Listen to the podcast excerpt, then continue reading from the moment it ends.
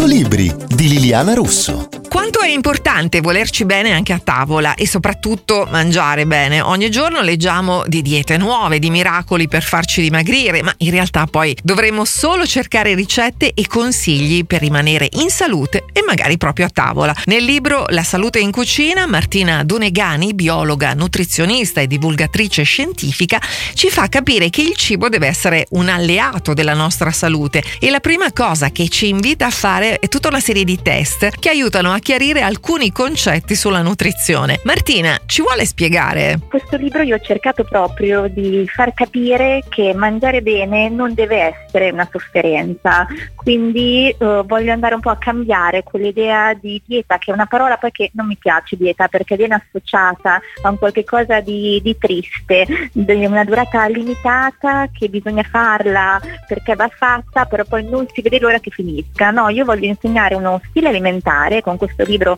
cerco di farlo, che eh, consente alle persone di mangiare cose appaganti, perché non possiamo pensare di mangiare per tutta la vita cose che non ci piacciono, ovviamente poi eh, lasceremo perdere e non raggiungeremo i nostri obiettivi di salute, di benessere e anche estetici, perché no? Quindi ho cercato con questo libro, attraverso dei test appunto, di eh, far capire quali sono le basi della corretta nutrizione e di far eh, avere una maggiore consapevolezza consapevolezza alle persone alimenti, sul mondo del cibo e su quello anche che mangiano. Beh, se parliamo, eh, Martina, se parliamo di sì. uno stile di vita sano, naturalmente ci dobbiamo mettere anche un po' di allenamento, oltre certo. al buon cibo, le combinazioni del cibo giuste, ma è importante anche come trattare il cibo, quindi come cuocerlo, come conservarlo. Non è importante solo il cibo che noi scegliamo di mangiare, ma anche proprio come andiamo poi a conservarlo, a cuocerlo. Infatti con la cottura possiamo comunque esaltare le proprietà del cibo o viceversa andare a perderle. Infatti nel, nel libro ho proprio dedicato un capitolo alle varie tecniche di cottura,